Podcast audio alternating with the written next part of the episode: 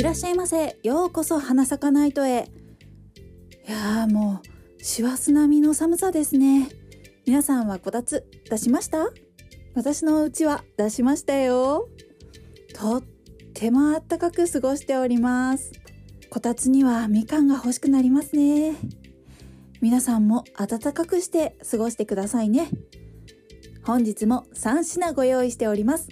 話を酒の魚にして話に花を咲かせましょう。どうぞごゆるりとお過ごしください。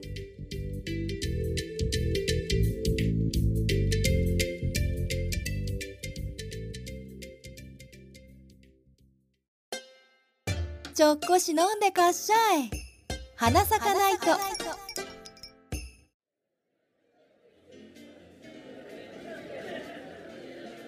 一品目。こう一点はい始まりました。花咲かないと今週の店長初白類です。こんばんは。今週のスタッフ北川です。はい。こんばんは。皆さん。こんばんは。はい。こう一点ということでねやってまいりました。はい、11月のテーマですね、11月のテーマこう一点何がいいかな。女刑事もいいなってすごい思って待って待って。テーマはこう言ってんではない。くれないだ くれない。失礼。くれないですね。テーマくれないだったんでと思ったんですよ。うん。でそれであの女刑事もいいなって思ったんですよ、ね、ほうほうかっこいい。はい。でも女刑事いっぱいいすぎると思って、そうですはい。ね、、だったら、うん。あの乙女ゲームにしようと思って乙女ゲームだったら一本に絞れるんで私。おお。はい。なんであのこう一点にしました。はいはい。はい。以前ですねあの調布 FM 時代の時にうん。やりました。今から2年前ぐらいですね。それくらいになりますかね、はい、それぐらいにですね、あのカラーマリスっていう乙女ゲームをですね、ご紹介させていただきました。ははいい、これサスペンスゲームなんですけども、うん。あのまあこれですね。今ここに動画を見てくださってる方には。あの私のファンブック、公式ビジュアルファンブックとはい、なんかイラスト集が手前にあるんですけど、こちらが。はい飾らせていただきました。わかるわかる。私の推しのあのまあ音ゲーム名ゲームですね。はいあのやった中で一番面白かったかな。私。でしかも11月なんで今あのこれ12月のゲームなんですよ実は12月の時期に起きた事件をテーマにしてるゲームなのであじゃあ12月になる前に紹介して12月にみんなにやってもらおうと。は なるほどねいというわけであの本日はですねこちらのカラーマリスを紹介したいなと思ってお持ちしました。はいはい、もう一回喋るよ。聞いたことある方はね、思い出していただければと思います。はい。はい、こちらですね、2016年ぐらいにですね、アイディアファクトリーさんが出した作品なんですけど、まあ、乙女、乙女イトも、はい、一緒に出して、出させていただいていて。で、初めは BS ビータのソフトだったんですよ。はいはいだけど、今はもう、あの、廃盤って言ったらいいのかな。まああんまり、はいあのビータの方がもうね。サポートが終わってしまってたりしますからね、はい、ので、あの、今はですね、あの、スイッチの方で販売しております。移植したんですはい、ね移、植しちゃったんです。おお、はい、やりたい放題ですよ だからねスイッチ持ってる人はやれるよ。そうですね。ダウンロード版もあるからね。乙女ゲーどんどん移植されてていいですね、いいですね、うん。本当。だから何が今移植移植されてるか全然把握してないんですけどこれだけは把握してる。ビータとアプリもあるんですよ実は、あこれそうなんですね。実はですねアニメにもしてほしいなって思ってるんですよ常々うんこの作品、うん。だけど舞台化になってるので今2.5次元やってるんですよ。はいはい。はい、今えっとねちょうどクリスマスの時期にですねあの白石景行編っていうのをやっておりましてはい。あのーそれに行くべきか行かざるべきかっていうすごいあのまた。また迷ってるぞ。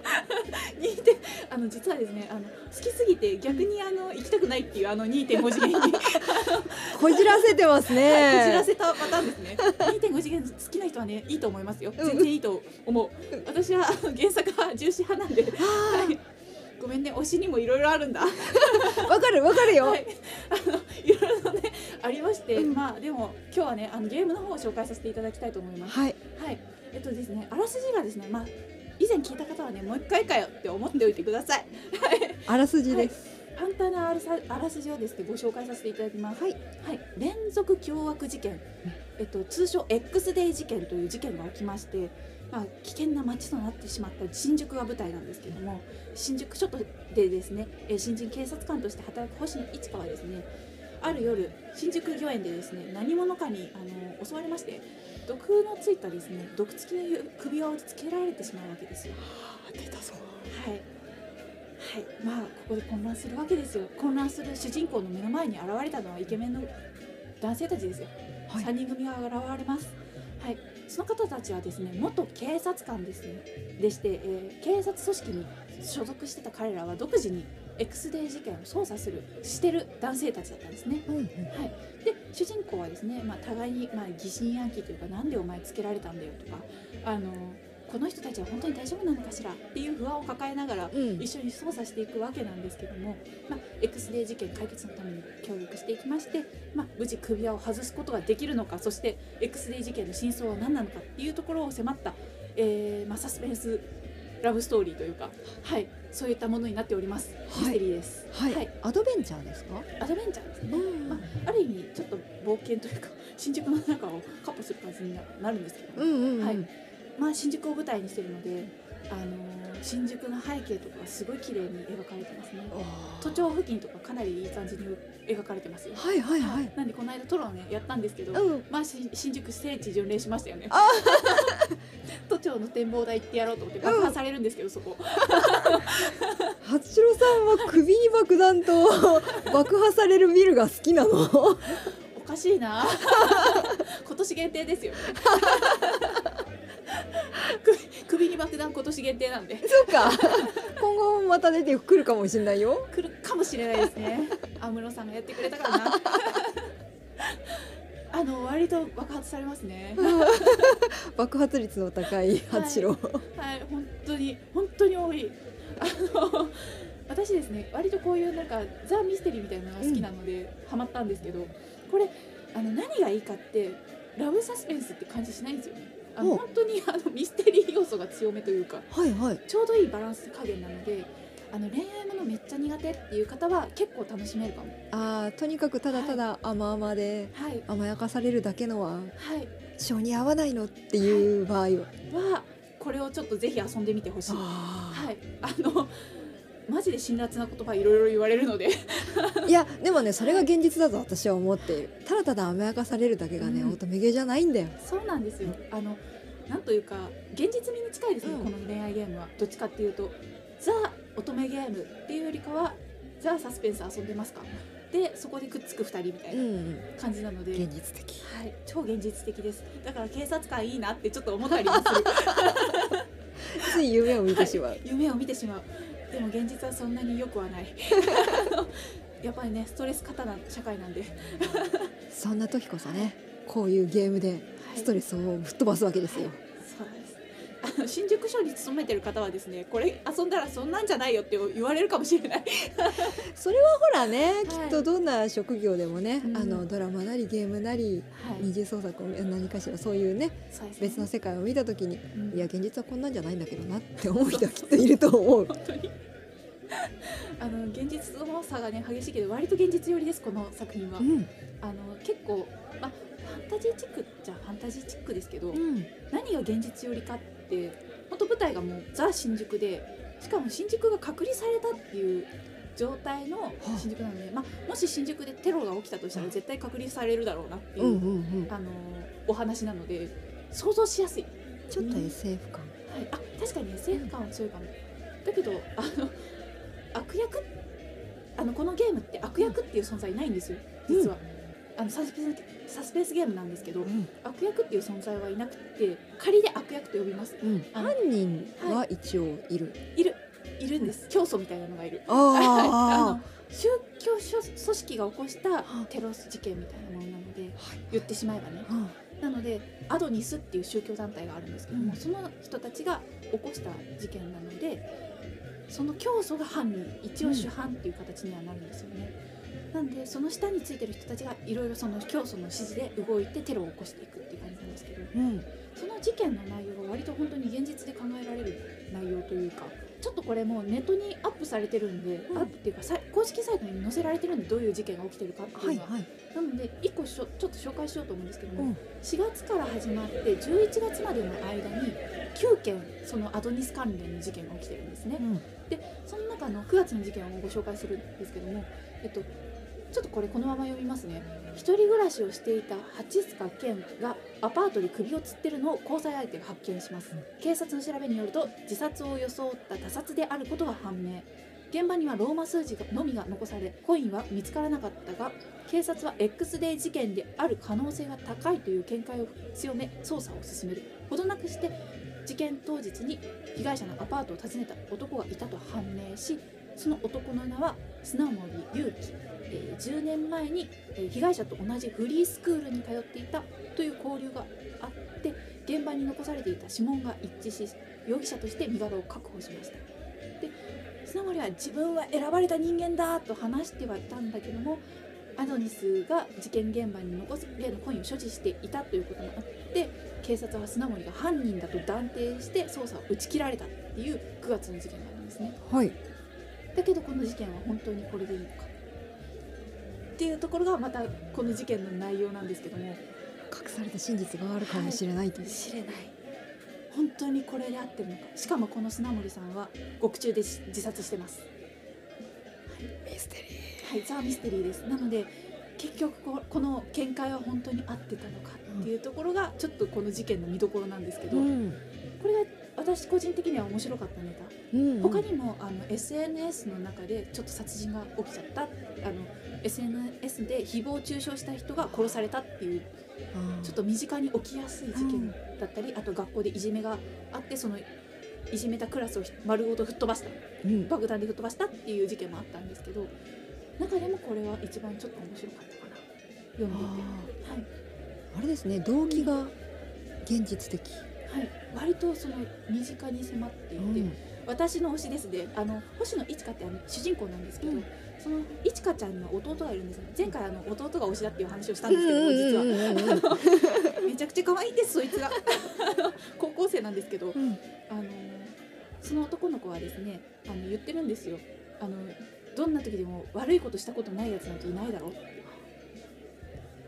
だから今俺たちは閉じこもるんじゃなくてちゃんと自分のやりたいことしっかりやるんだっていうセリフがあるんですけどあマジで身近に迫ってるなあのこの世界観の中でも身近に迫ってる事件なんだなっていう、はい、感じなんですよね。あリアルですね。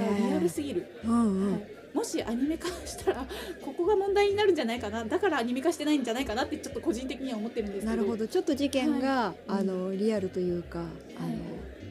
何かしらを思ってしまう人がいるかもしれないという、でも舞台化もされてるということは、じゃないかなって。ちょっと舞台だとあの緩和されるんですよね。それを前提に話が来てるので緩和されるんですけどアニメだとちょっと公共の電波っていうこともあってダメなのかもしれないってちょっと 今思っている。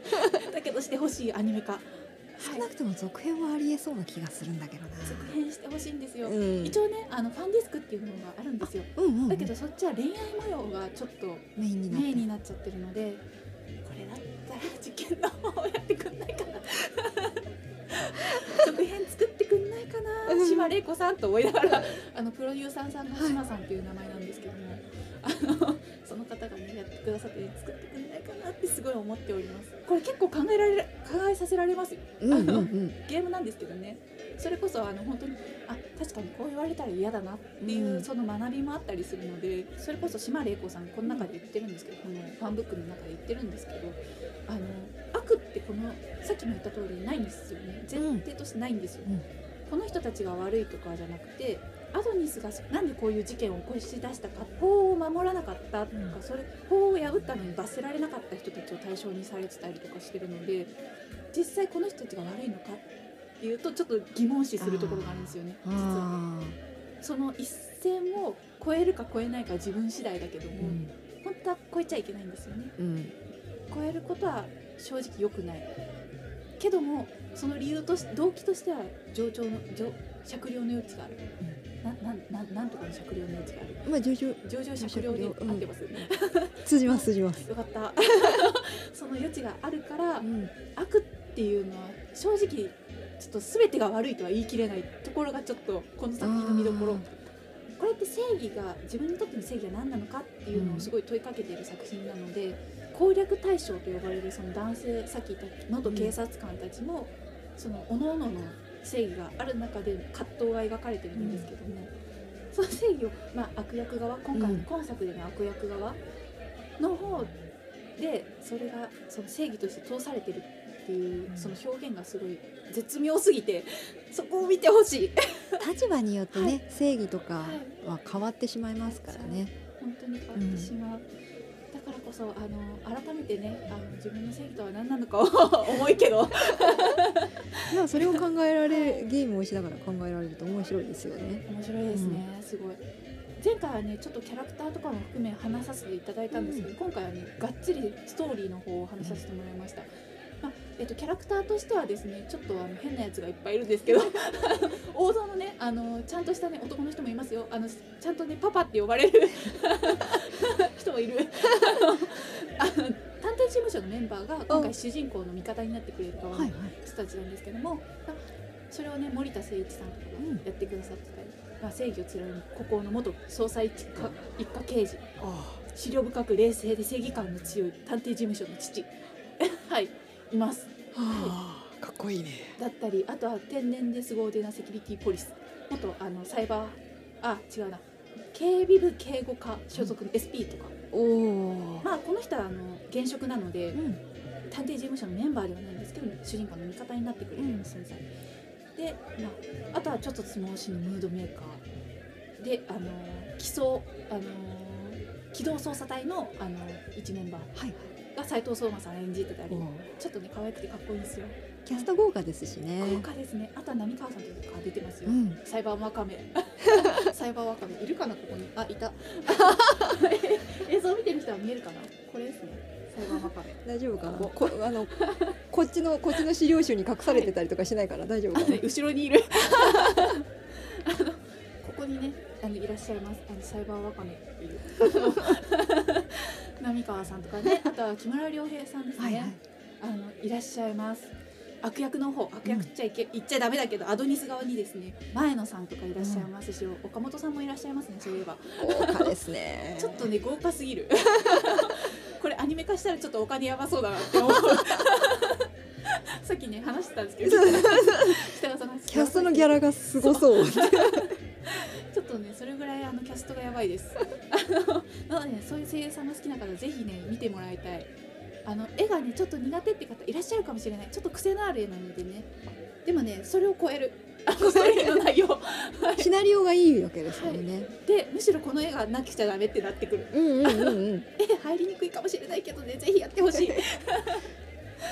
あのこれ花花巻さんがですね書いてくださってるのでねアムネシアとか好きな方はねちょっとねぜひ遊んでもらいたい。まあ好きな人はきっとやってるだろう。はい。もうだいぶ前にやってるんでね。そうですね。アニメアニメじゃないゲーム。ゲーム。あのオートで流すぐらいやってるので私。結構周回してる。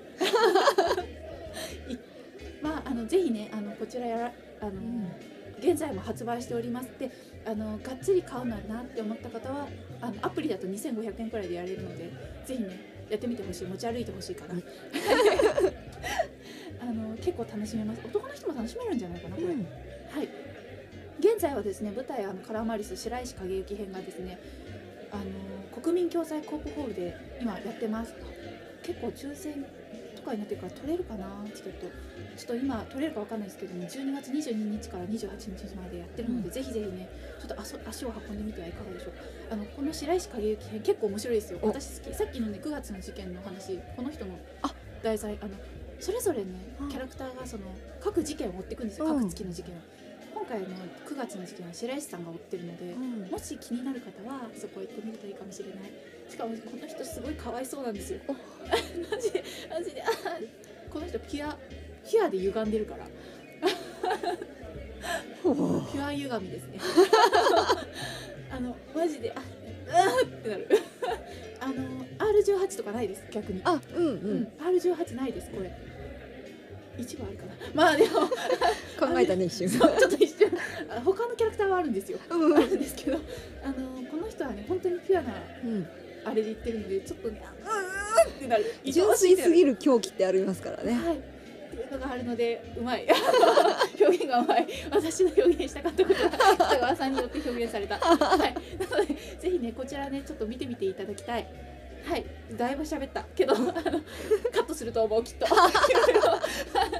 あのぜひねあの今回キャラクターの話しなかったんですけどもあの興味ある方はあの今もあのサイトとかね公開されてますので、ぜひぜひ見てみてください。えっ、とこちらアイディアファクトリーさんが、えっと出しているカラーマリスです。ぜひ10月12月に遊んでみてはいかがでしょうか。はい。というわけで早速ね次は朗読書に参りたいと思います。はい、えー今回の朗読書はですね新作になります。ぜひぜひお楽しみください。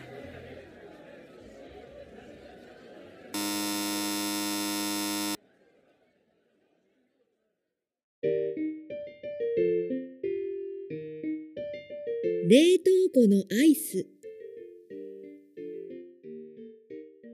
姉が寒そうにトイレから出てきたら頼み事をするチャンスだ。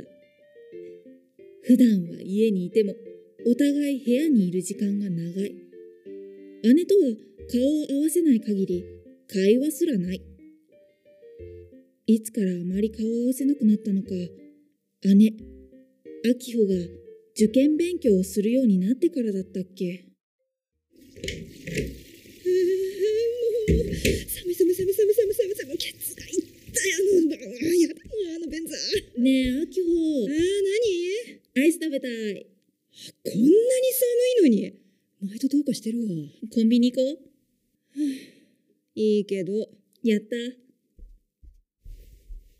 妹のゆいなは上下ピンクでモコモコの部屋着のままコートをさっと羽織り玄関で待機している私と出かけるときは当たり前のように財布なんか持ってこない。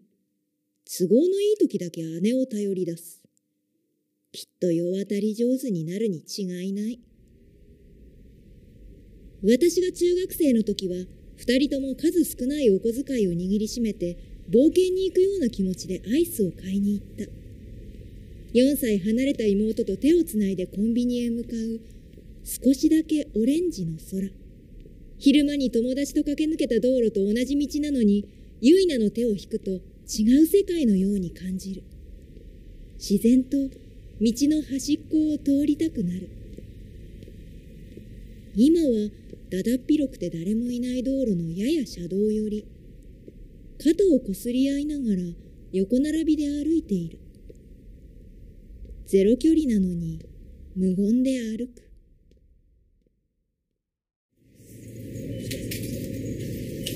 姉は私がまだいちごアイスが好きだと思っている。たまに冷凍庫にいちご味のアイスがポツンといることがある。ちょっとだけイラッとする。私が食べないと誰も食べないのだから、しぶしぶ消費するしかない。お母さんまで、いちごアイスはゆいなのものと勝手に気を使っている。そんなお母さんにもイラッとする。が、お母さんの優しさには単純にイライラできない。何がいいの？これ。え、そっちでいいの？うん、これ。こっちの新しい味でいちごチョコ味が出てるよ。こっちじゃなくていいの、いいの。今日はこれなの。はい、よろしく。秋穂に支払いを託してコンビニの外で待つ。いちご味は嫌いって言えばいいんだけどな私。彼女は今日も視界の端にイチゴを捉えてチョコ味を選んだ。ゆいなは昔からいちごチョコ味が好き。最近はいちご味を敬遠しているようだが、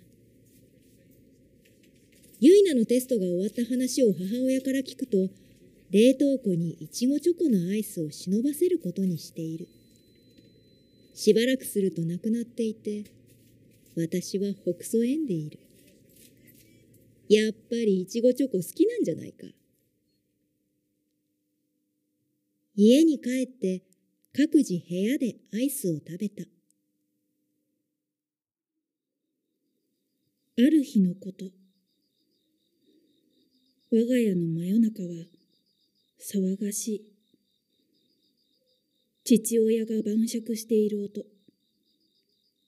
母親の寝言。はたまた隣の家からいびきも聞こえる。夜が静かすぎるからいけない。遠くの音も小さい音も聞こえてしまう。眠れないときはみんなの音を聞いていると安心する。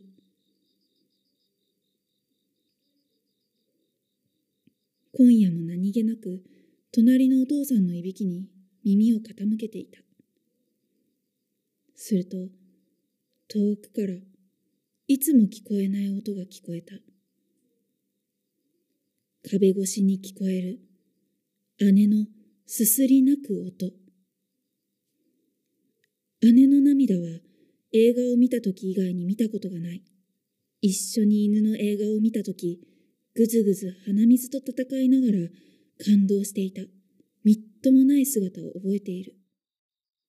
今日は鼻水と戦っているというよりは、声を必死に抑えて気づかれないように突っ伏して泣いているかのような音だった。どうしたんだろうか？なんだろう？もしかして泣いてる？秋穂が？彼氏に振られたとか？そもそも彼氏がいるかいないかも知らないけどもちろん今から姉の部屋に行ってどうしたの？と聞く度胸もない。まあ大丈夫でしょ大人なんだし。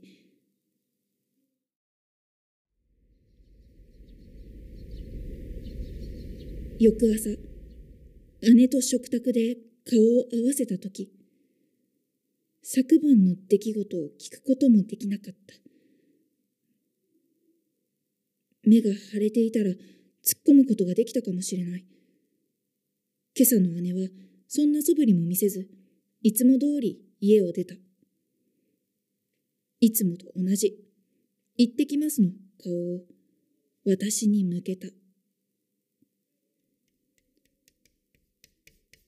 その日は一日中、うっすらぼーっとしてしまった。最近泣くことってないなぁ。秋穂って結構抜けてて雑だし、いつも部屋にこもって何しているのか知らないけど、泣く出来事が何かあったのかな？う んよし。頼りになる妹ちゃんの私が秋穂を元気づけるためにアイスでも買ってってあげよう。学校帰り、コンビニに寄った。アイスコーナーを見て、あれ？そういえば秋穂ってアイス何が好きなんだろう？秋穂の分選んでるところ見たことなかったかも。昔はよくバニラアイスにサイダーを入れてクリームソーダで食べるのが好きだったと思う。いつの話だったか。私が小学校に入る前の話。ちと昔すぎるか。今は立派な社会人のお姉さんだからな。大人っぽいもの、大人っぽいもの。これなんかいいじゃないか？リッチって書いてあるし、なんかいろいろ入ってるし。げ、これ300円もするじゃん。なけなしのお小遣いにハードル高い。もう少し安いのでお願いしたい。いくら励ますためとはいえ、300円はちょっと。うん、このサイズで300円夜の21時ごろ、重い足を引きずって家に到着。長い一日だった。昨日の夜からここまで過ぎてしまえばあっという間だったが、ソファーに倒れ込ん。だ時の体の重さが自分頑張ったなぁと褒めてくれているようだった。着替えなきゃまずい。寝ちゃう。と体を起こして部屋に向かった。私の部屋のドアにセロテープで貼られたメモ用紙が一枚。秋穂、冷凍庫の中に入ってるやつ、あげる。殴り書きでそっけないように見せかけたユイナの文字。きっと今、ドアに耳をつけて私の反応を聞いているだろう。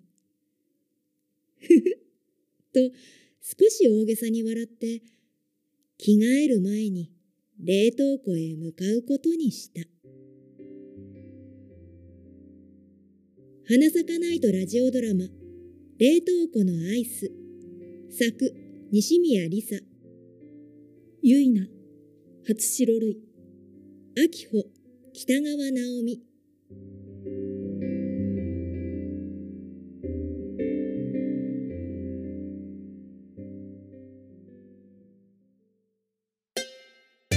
あなたに好きを伝えるおせっかい。花咲かないと。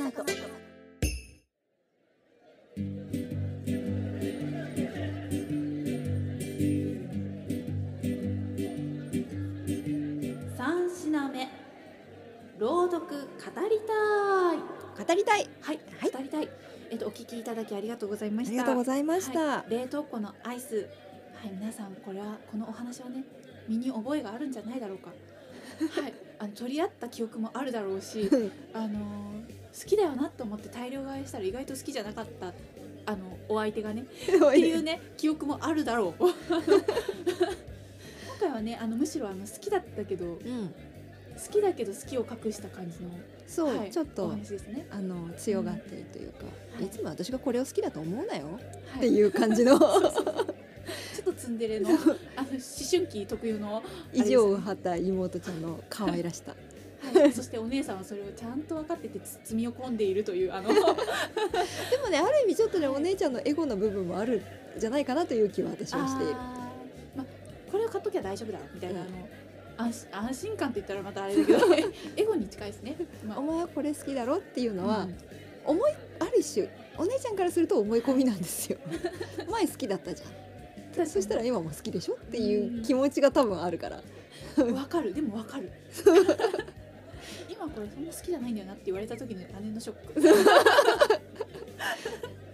でもなんとなく多分ねあの妹とかうん。下の子からすると、はい。い、やこれ言っていいのかな？別に今そんな好きじゃないんだけどっていう多少のね遠慮のようなものはありつつも。はい。ありましたね。私もね初代さんもはい。あの長女。二人姉妹のうん。長女。うん下に妹がいますし。そうですね。下の妹は甘え上手ですね。でも。本当にね容量いいよね。すごい容量いいんですよ、うん。しっかりしてる。そうしっかりしてる。おかしいな。いやだからねあのー今日はい。あ収録の時にドラマの収録の時にも言ってたんですけれどもあの西宮さんの書く妹ちゃんはとてもあの愛らしいはい。元気な子でお姉ちゃんすごくしっかりしてるんですよ。そうですね総じてしっかりしてらっしゃる。うん、で妹がなんかちゃっかりしてるんですよ、うん、で弟がなんか間で揉めてるみたいな。そうそうそう。ちょっとクールぶった感じの。可愛いんだなあれも。そうそうそう。ちょっと見てみるふりはできないみたいな感じ。キャラクターがね可愛いんですよ。そうですね。愛せますね、うん、この子好きってなるんですよね。なんか嫌いな姉妹いなかったですよね。そうですね。ギシギシした。てあでもあああった。えっ、とあ出てこない。あの配達の話。あん話じゃないけどあの双子のおばあさんの話。そうですね。はいあれはギスギスした。なは昔は仲良かったのかもしれないけど、い。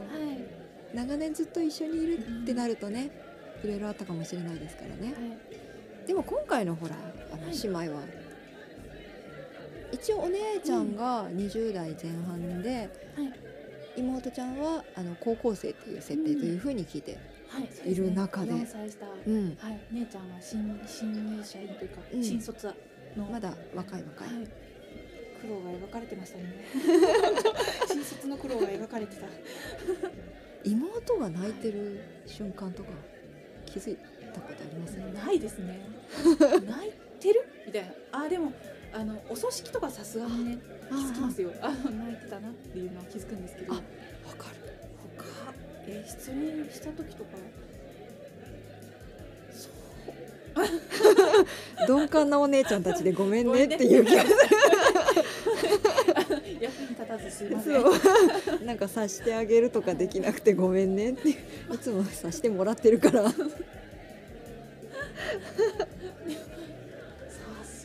かったなでもそういう泣いてるっていうのなかったかそうですね。なまあでも苦労してるっていうのは伝わってた。あああの生きづらいはい。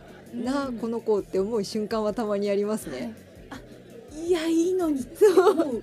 あの言っていいんだよって思う時があるんですけど、あの妹ってそんなに言わないんですよあの姉を見て育ってるから。そうそう。そ ううまく立ち回るためにあえて言わない部分とかあるから、はあの世代とかの話じゃないんだろうな、うん環境の話なんだろうなっていうのはちょっと思う時ありますね。そうですねうん、あいえ言えばいいのにうんみたいなあ私だったらすごい言っちゃうと思いながら話を聞いてて思うことがあるんですけど、うんでもすごい苦労してるなっていうのはあの思う時はありますね、うん妹を見ていてね。なんかあのなんだかんだで頼りになされることが多いようなたちだったりするから下の子がね。容量いいからな。そう。だったらと思って任されることとか多いけどうんそれを嫌ですとかいうふうにはなかなか言うたちじゃなかったりするから上から見ると生きにくいことって思ってしまう。もうちょっとね、うん。あのなんでしょう、あのその容量の良さ良さを消して消し消せればって思うんですけど、うん、でもそれはそれまた苦労するんだろうなとは思うんですそうなんですよね。よよいって損するんだろうな。損すること多いんだろうなっていういいなって思うんですけどねこっちからしてみれば、そういうところもなんかサポートできればいいのかもしれないけど、それもまたあの姉たちはうまくできない。そうできない。でもこのお姉ちゃん割とすごいサポートしてますよね。あれ買って買ってくれてますもんね。そうなんですよ。そうしっかりしてるし、あの裏事情があるんですね、このお姉ちゃん。妹をね、はい。よくわかっているんですよ。すごい理解してる。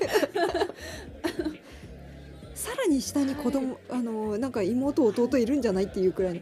三三兄弟のお姉ちゃんってしっかりしてるイメージ。しっかりしますね、ううんちあのいとこは結構多いんですけど、うん、それこそ 9, 9人近くいてその一番上のトップはですね、とてもしっかりしてるだから車の運転めちゃくちゃ安心。安定の。あのみんなが言うあの揃って言う。私だけじゃない。言ってるの。マジで安心感がやばい。車の運転安心できる人って最高だな。はい。だからディズニーにもいつも乗っけてってもらってるんですよね。あの滋賀滋賀にいるのに。滋賀から運転してきてさらにここからあのディズニーまで運転してくる普通なら私が運転しなきゃいけないんですけど甘えてますね。すごい、うん、ついついお願いしてしまうようなしっかりしたタイプ。ほん。としっかりしてうますよ、ん、あの本当にあの決定案ありますか？みたいなあの感じ。マジでそう思う。隠すのがうまいんですよね。多分あったとしても。ストレスはすごい溜まってるのかもしれないけど、それを見たことがない、まあうん。会う頻度が少ないっていうのもあるかもしれないですけど、あんま表に出さないというかね。いつ行ってもしっかりしてる。すごいですよね。すごいですよね。あのうちこんな姉ですいませんみたいな。いやそうそうそうそう。いつもいつもなんかあらねご親戚の前とか久々に出た時に「お久しぶりです」って言ってもあの思わず妹の方姉ですって言いたくなるような。私よりあのしっかりしてますみたいな。そうそう。あのこのお姉ちゃんすごいしっかりしてるんですよ。そう。書いてある書いてあるんですよ。あのたまに冷凍庫にいちご味のアイスがポツンといることがある。これお姉ちゃんですね。いやお姉ちゃんですこれペア設ね定なんですよお姉ちゃんがねこっそり試験のちょっと落ち着いた頃に買ってきてくれてたりとかしてるっていう設定。お疲れっていうはい。意味も兼ねつつあらいいお姉ちゃんですね。本当いいお姉ちゃんですそんなねことしたことないよ学生の時に。ねえ。むしろ一緒に慌ててたから。テストやばくないかみたい。な あの私たち近いんですよね妹とあのね。年がね。年が、うん。同世代と言っても過言ではない、うん。二つ下二つ下だったんです2つ3つぐらい。うん。え西野さん離れてるかな？ちょっと離れてるんでしょうかね。しっかりしたお姉さんですからね西宮さん自体が。あしっかりしてんな。大体あの取り仕切ってくれるの西宮さんなんですよね、あなんかの朗読のいつもいつもすみません。ありがとうございますっていう気持ち。もうお任せしました。準備できました。お願いしますね。あの本当本来ならこっちが仕切んなきゃいけない。あの構もうすり合わせが主ですけどうん。それこそ時間があれなんだよね。うん。だからねあの、うん。兄弟に関しても多分しっかりしたお姉ちゃんなんだろうなっても思うしね。お話を聞いててもそもそもあの下の子が好きなんだなっていうのがわかるんですよね、西宮さんが確かね。に可愛がってらっしゃいますね。そう。あいいお姉ちゃんと、うん。ちゃんとお土産も買ってあげて。一人一人ね。私絶対そんなことしない。家族ひとまとめ。あそうそうそうそう。だってねなんかこ好みまあわかるっちゃわかるけど、うん。これ好きな。んだそう。スヌーピーあげてたら喜ぶんですようちの妹。一緒。あの私がね。妹はちょっと違うかな。珍しいものだったりとかね。そういう美味しいものを持っていくとね喜んでくれる。大体ね家族ひとまとめだったら間違いないんでね。そうですね、確かに私がスヌーピー好きって公言してるせいで妹が公言できないっていう。スヌーピー好きっていう。妹さんも好きではあるわけですね、そうなんですよ言われました。お姉ちゃんがねスヌーピー好きだって言ってるから私が言えないだけだからね。言われましたね幼い頃。いかに主張がどちらの声が大きいかっていう。私が明らかに好き好き言ってるからしょうがないみたいな。でもその代わり妹もちゃんとスヌーピーの買ったカパーカー買ってもらってたりしてるんですよ、ちゃんとね。そういう妹のねずみ事情、ありますね。ねえ、なんか仲いいよなんだかんだでさお互いのことを気遣っているわけだから、うん。うん、この兄弟はいい兄弟だなと思いますね。いつかどっちかが出ていくことがあるだろうなって思うと、またちょっと関係が変わっていくかな？って感じでちょっとねちょっと切ないというかねどんな風になっていくんだろうっていう気がしてしまうこのこの姉妹は。かというとお姉ちゃんがなんか妹心配して残ってくれそう。お姉ちゃんいい加減出てったらとか言われそう。いやあなたが心配なのよっていう。あのかもしれないし逆に妹が出てってうん、あ違うお姉ちゃんが出てって妹があの逆に成長するパターン。あはい。あどっちが出てってもなんかちょっとね、あのー相手の部屋がポカンと開いてしまったのがさみ、ちょっと寂しさが感じる感じになるんじゃない？かもしれないですね。あどっちなんだろうなこの兄弟この姉妹か。この姉妹、はい。気になるぞ。はい、ちょっとね続きが気になるところではある、うん。今後の成長が気になる姉妹でしたね今回は。はいというわけであの今回朗読語りたいでした。あの冷凍庫のアイスまだまだ聞けますのでぜひぜひねあのなんだホームページの方でも聞けますのでぜひお立ち寄りください。お待ちしております、アイスを食べながら聞いてください。はい。そうですね。アイスいちごアイスですよ。チョコレートいちごチョコレート。いちごチョコ。はい。ぜひお楽しみください。うちの好きに付き合ってくれへん。花咲かないと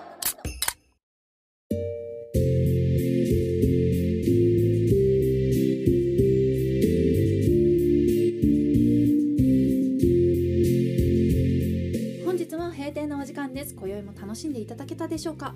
次回の営業日は11月22日24時からの営業です次週もお待ちしておりますはい花咲かナイトでは感想やお問い合わせそして毎月のテーマに沿ったメッセージをホームページにて募集しております12月のテーマは、え、アートです。はい。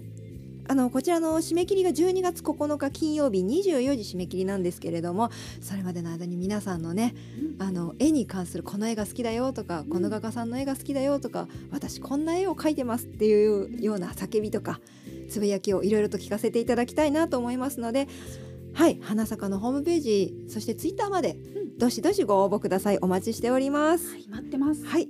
そしてですねもう一つお知らせしますけれども今回もお知らせですね。はい、お知らせですね。はい。そうだ。11月29日火曜日21時から約30分くらいの予定なんですけれども、はい。5週目特別企画花咲かスペース飲んだくれたちの宴。ということではい。花咲かスペースをやります。はい、はい。ツイッターでのあのちょっとしたおしゃべり場ですね。はい。はい。そうですね。もう声だけなんですけども。。はいいはい。ちょっと、そうですあのお酒とかをねちょこちょこっといただきながら、はい。土平日の夜から好き放題飲みながら喋りたいと思っております 配信までの少しの間、少しの時間ですけれども、うんお付き合いいただけたら嬉しいなと思いますのでぜひぜひ聞きに来てくださいお待ちしております待ってます。はいはい。というわけで本日はありがとうございました。はい、待ってますいろいろと。そうですね。あの絵の話になると私たちもどんな話が飛び出すかわからないし、私ちょっと一個やりたいのあったんでもう一個用意してあるんですよ。おなんだろう楽しみ、はい、あの多分北川さん知ってるかもしれないけども、うん。多分好みのやつ。はい。これは絶対北川さん好きだろうなと思って読んでる。あ本当に、はいよし楽しみ楽しみ、はい。なのでねあのもうねえもうあのえ何でもいいです。アートアートでもいいし、うん。漫画でもいいし、うん。本でもいいしぜひぜひあのこの挿絵が素晴らしいとかねそういうのでもいいのでぜひぜひねご投稿ください。お待ちしてます。お待ちしております。はい。もうねぜひぜひしか言ってない。強めに。ぜひぜひ。はい。待ってます。待ってます、お酒も用意してね29日は。そうですね。はいもう何を喋るか実はあんま考えてない。そう考えてない。本当に飲んだくれる気でまんまでいるんで。そうですね。あの質問がなければね飲んだくれるんで。そうあの延々とぐだぐだ管を巻くだけの30分間かもしれない。かもしれない。そうじゃないかもしれない。かもしれない。そうじゃないことが大事だね。本当はね。そうじゃないことが大事ですけど。うちの番組意外とサイレントリスナーさんが多いんでね。ぜはいひぜひでも聞いていただきたいあまたぜひぜひって言って私、ぜひぜひぜひ。口癖だ、泣き声とかだね、これは。ぜひぜひ。ぜひぜひ。ぜひぜひ。ぜひぜひ。はい、待っております。ぜひぜひ。はい。はい、それでは、今週はここまでとさせていただきます。えー、次週のお越しをお待ちしております。ご来店ありがとうございました。ありがとうございました。